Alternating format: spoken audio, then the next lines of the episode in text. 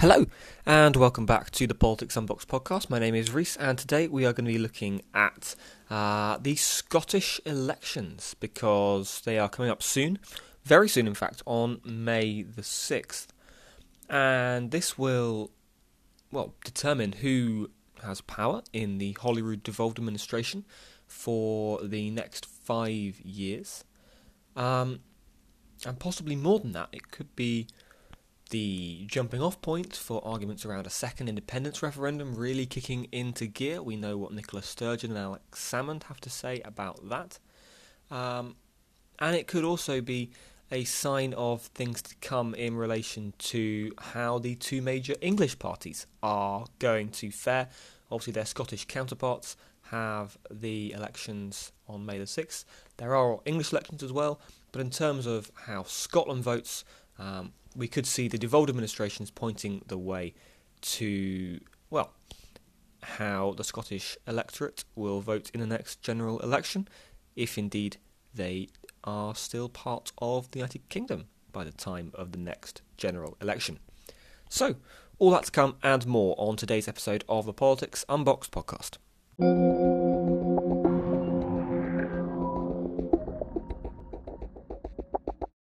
So, yes, with the elections north of the border uh, a little over, what is it, two, nearly three weeks away, uh, it feels time to turn attention to those elections. We will do uh, episodes on Wales and on the elections happening in England, and we might do a, a split uh, one with England split between the councils and the mayoralties, uh, depending on on how it it goes with time and length and all that. But today we're focusing on Scotland. So, what is happening? Well, it is the election to the Scottish Parliament, where there are going to be 129 members of the Scottish Parliament, or MSPs, that are going to be elected. Um, the major political parties have been out in force campaigning since, uh, well, since restrictions were lifted. They've been out door to door campaigning, really. Um, and they've all got different plans on how the uh, how they want the country to be governed. Let's have a look through some of the parties now. So the SNP is currently the largest party in the Scottish Parliament. They have not got a majority. The Scottish system makes it a little bit more difficult to get a majority, and I'll go through that uh, after I've gone through all the parties. Uh, they have 61 out of the 129 seats as of the 2016 general election, or the devolved election. Um, they've been in power in Scotland either in a majority or a minority uh, since 2007. Uh, and their key policy, uh, I guess, would have to be they want Scotland to be an independent country.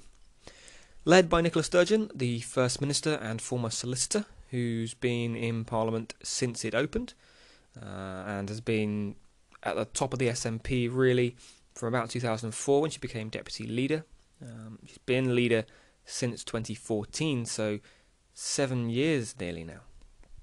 Um, and she's been um, having a tough time of it, some would say, in the last couple of weeks with the allegations uh, levelled at Alex Salmond that have sort of backfired on the government. Uh, she had an inquiry into her as to whether she, um, well, as to whether she broke the ministerial code. It was found that she didn't, but the noise hasn't really gone away. Um, she has been praised in some corners for her response to the coronavirus pandemic.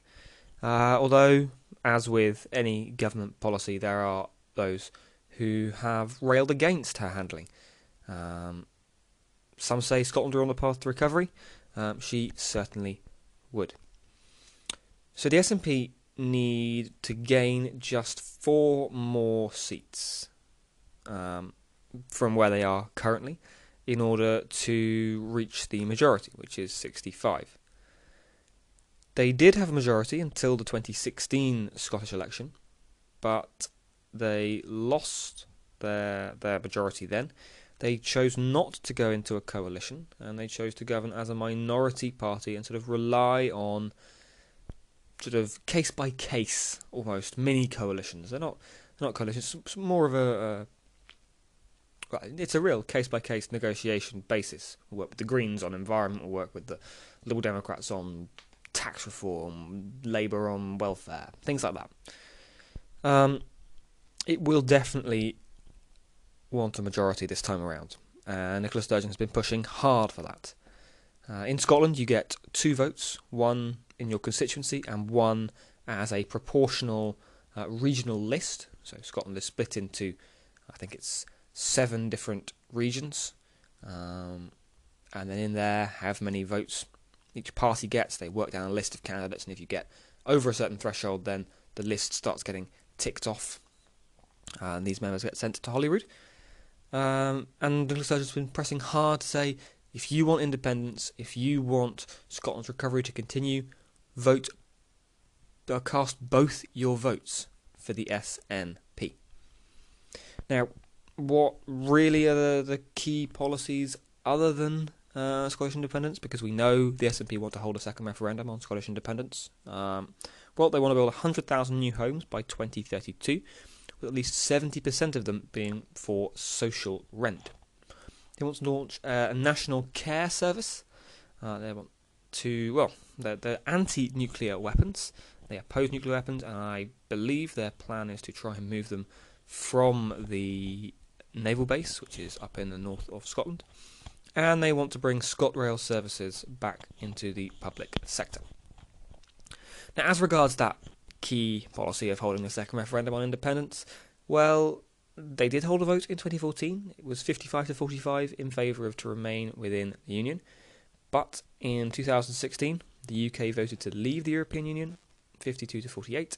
But Scotland voted 62 to 38 to remain, which has only fuelled uh, anger from many of the Scottish people that in the independence referendum they were told that the only way to stay within the EU excuse me was to vote to remain within the United Kingdom. And now that seems to have been reversed almost. Now, the SNP did set out what they called a roadmap to a referendum in January. Uh, they set out how they intend to take forward the plans for another vote, and they say a legal referendum will be held after the pandemic if there is a pro independence majority following May's election. Now, that would have to happen with the consent of the UK government. And Nicola Sturgeon has said that if the SNP get a majority, then Boris Johnson will allow it. Now, will he?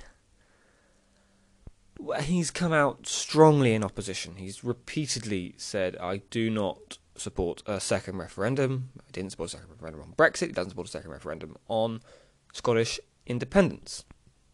So, whether or not that can happen, is it just political posturing from Nicola Sturgeon, saying, well, he would have to, he would have to give us a second referendum if we win the majority? Not too sure.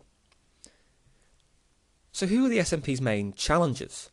Well, if you look at the seats won in 2016, it is the Scottish Conservative and Unionist Party. Uh, the Scottish Conservatives, they are the second largest party in the Scottish Parliament. Um, they have 30 MSPs. So that's less than half of what the SNP have with their 61. Um, they had a very good show in 2016. They overtook the Labour Party to uh, take second place in the Scottish Parliament for what I believe might well be the, the first time uh, in the devolved administration's history. Um, but that popular leader who brought them all the way to second place and really can be said to have propped up Theresa May's 2017 general election result with a very strong showing in Scotland, Ruth Davidson, has stepped down as Scottish leader. Their new leader is Douglas Ross, who, well, he is currently an MP, but he's been a councillor, he's been an MSP, um, and in the general election in 2017, he managed to unseat the SNP's deputy leader and their Westminster leader, Angus Robertson. Um, he's a fresh face. You can't say he isn't. He's been in either Scottish or the UK Parliament since 2016. Um, he's spoken for the party on justice, uh, and he has been an ally of Boris Johnson. Now,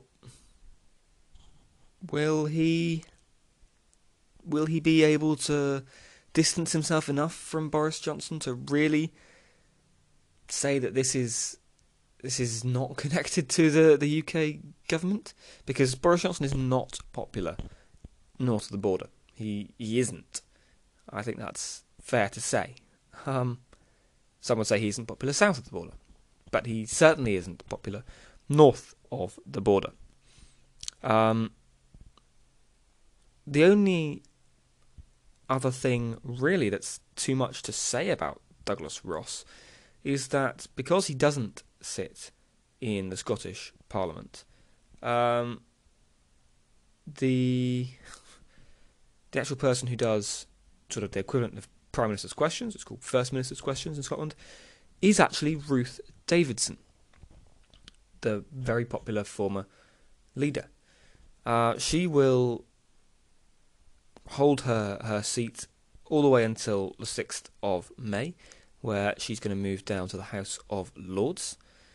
But it is possible that this dual leadership is able to um, act as a benefit because you have Ruth Davidson who can appeal to the Scottish voters who voted Tory back in 2016 and 2017. And you have Douglas Ross, who can repeat the, the narratives of Boris Johnson and of no referendum and of the UK government is doing a good job on coronavirus, which um, Boris Johnson has been saying, in order to shore up the traditional Conservative base north of the border. It's an interesting dynamic, certainly. Now, the Scottish Tories, they need 35 more seats um, to form a government on their own, and that is that that isn't realistically going to happen. I don't think. Um, if it does happen, it will probably be the biggest shock in Scottish politics. Um, well, maybe maybe not. I think a Liberal Democrat majority or a Green majority might be a bigger shock, but um, anyway, they probably won't be looking for a victory, but they will be aiming to finish comfortably in second place. Uh, and really, their their number one aim from this election is to block the SNP winning a majority. So, what are their policies? Well, they say they want to end division and rebuild the country from the pandemic. They oppose another referendum on Scottish independence. They have proposed um, a school catch up plan comprising a nationwide tutoring scheme and hiring 3,000 extra teachers. Uh, this is almost certainly in reaction to some of the disruption that has been caused uh, through the pandemic, with schools going online for large parts of last year. Uh, and there will be a law guaranteeing the funding Scottish Government would have to pay local authorities, according to the Scottish Conservatives. But their main pledge, well, their, their, their real key ideas are that they want to end this division and rebuild the country, and they oppose another referendum on Scottish independence. Those are the two things that they're going to be campaigning extra hard on. Um, so that is the Scottish Conservative Party. Um, who's next? Well, it's got to be Scottish Labour. Scottish Labour um, used to be the biggest party in Scotland. They well formed the first Scottish governments uh, from 1999 to 2007. Uh, the Scottish Parliament was only formed in 1999, but they are now the third largest party in the Parliament with just 23 MSPs out of 129 seats. Um, and that's a big blow for them. When you look back to Labour victories uh, in general elections, certainly, of years gone by, Tony Blair uh, in the late 90s and early 2000s. Um, Jim Callaghan, well, he didn't win an election, but he succeeded from um, Harold Wilson's election. You see the Scottish block of red. it was it was like watching the Red Wall fall down in 2019, watching um, the Red Wall in Scotland fall down in 2015. And they've never really recovered the position from when the SNP took over as the biggest party in Scotland. Uh, they have a new leader, Anas Sarwar, and they were elected just 10 weeks before the Holyrood election. He was a former dentist, he was an MP, um, and took an active role in the No campaign leading up to the independence referendum in 2014.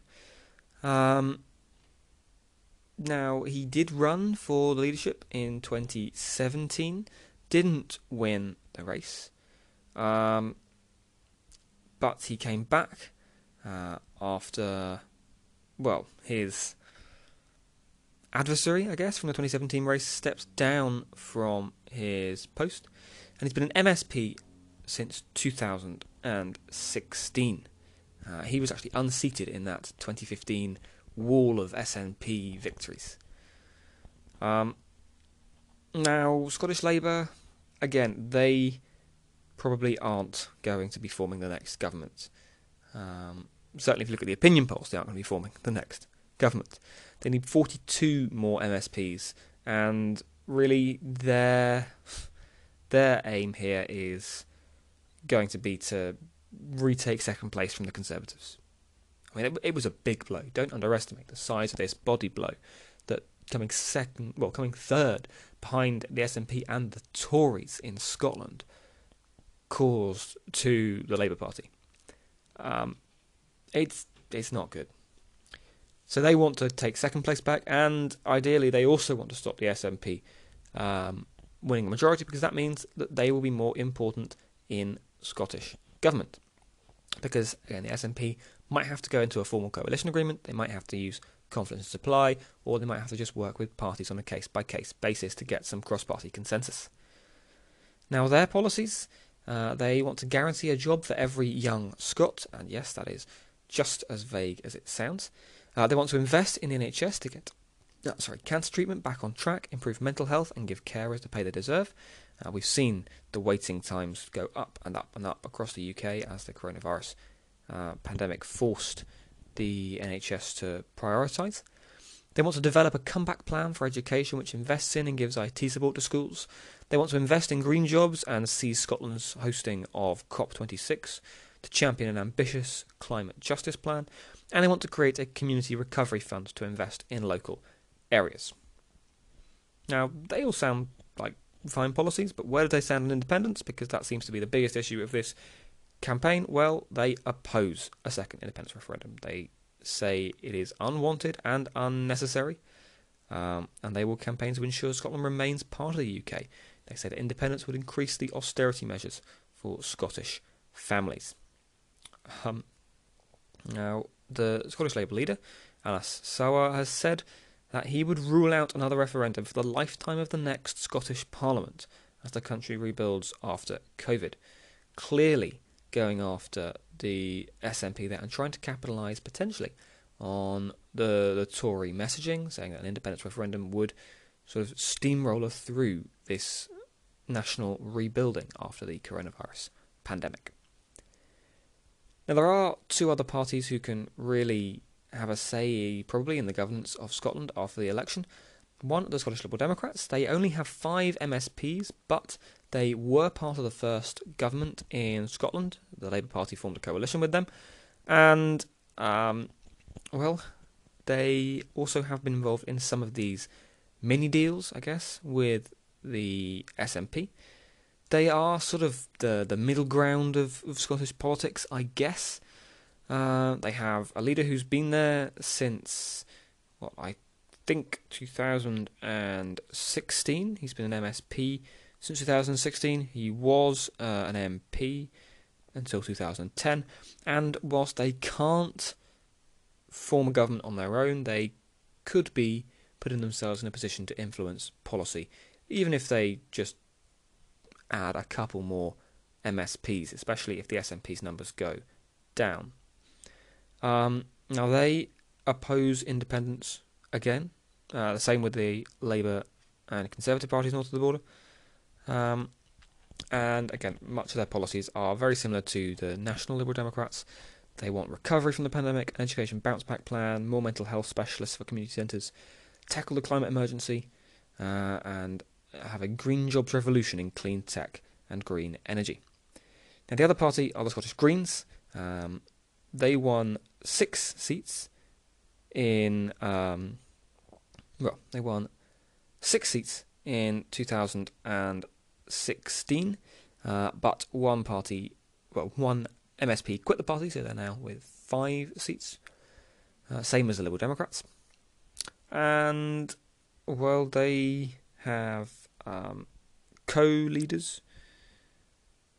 They have uh, Patrick Harvie and Lorna Slater. And they will be, again, not looking to win outright because not that they won't aim for it, but they realistically can't. Uh, they need 60 more MSPs to be elected to form a government on their own. So they will just be looking to hit their highest ever number of MSPs, uh, which I believe they got in 2016. So anything more than six would be um, good for them. But here's where they differ they are pro independence. They are obviously standing for, for, green policies. They want a fair and green recovery from the pandemic. They want to tackle the climate emergency. But they also want Scotland to rejoin the EU as an independent country. And they are the only other party in the Scottish Parliament, other than the SNP, to back independence.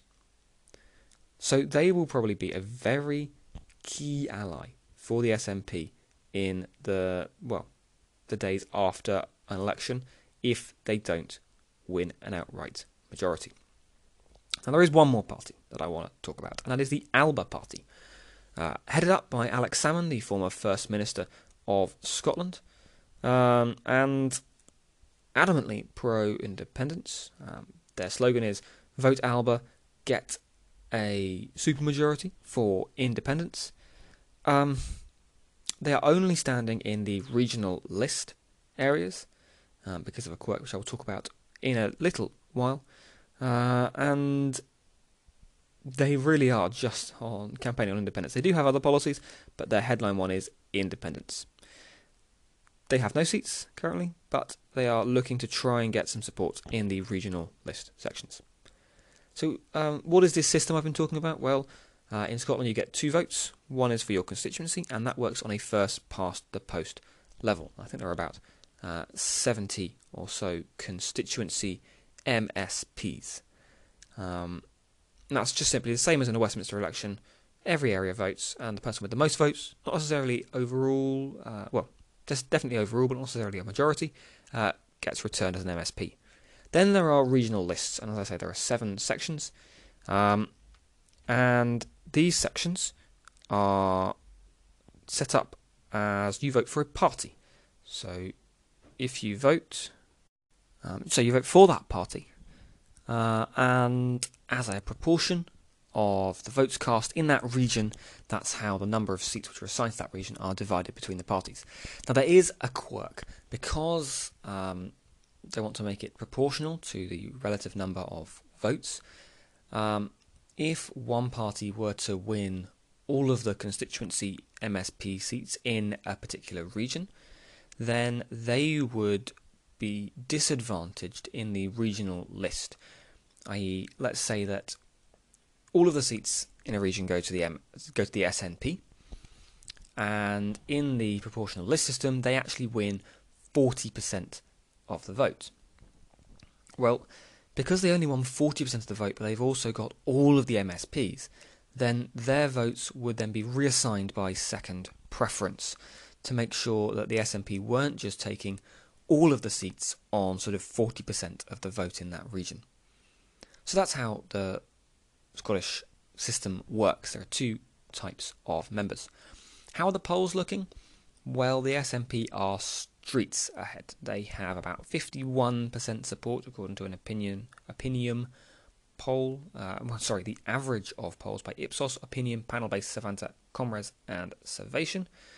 Um, they have about 51% support in the constituencies and about 40% support in regional um, polling. The Tories are in second place with about 21% on each. Labour in third with 19% in the constituencies and 18% in the regions. Uh, the Liberal Democrats with 7% in the constituencies and 6% in the regions. The Green Party are also only campaigning really in the regions. They have 9% regionally. And the Alba Party have 3% in the regions. Um, the Green Party and the Alba Party probably bleeding a little bit of the support away from the SNP uh, as you see the drop down from constituency to region, purely because they are both pro independence and they are not campaigning in the constituencies. Um, these Alba and Green votes would almost certainly go to the SNP if they had the chance to vote in the constituencies, although there could be some that go to the Liberal Democrats or Labour. Because that's why we're seeing the drops in um, well where these these polls are coming from. Now the SNP is just ahead of where they were in 2016, so they look on track to win a majority.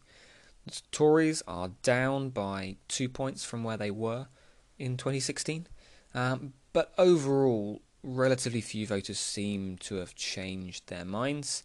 Um, certainly, over the course of the campaign, they don't seem to have really changed their minds, uh, and it will be interesting to see how this election goes.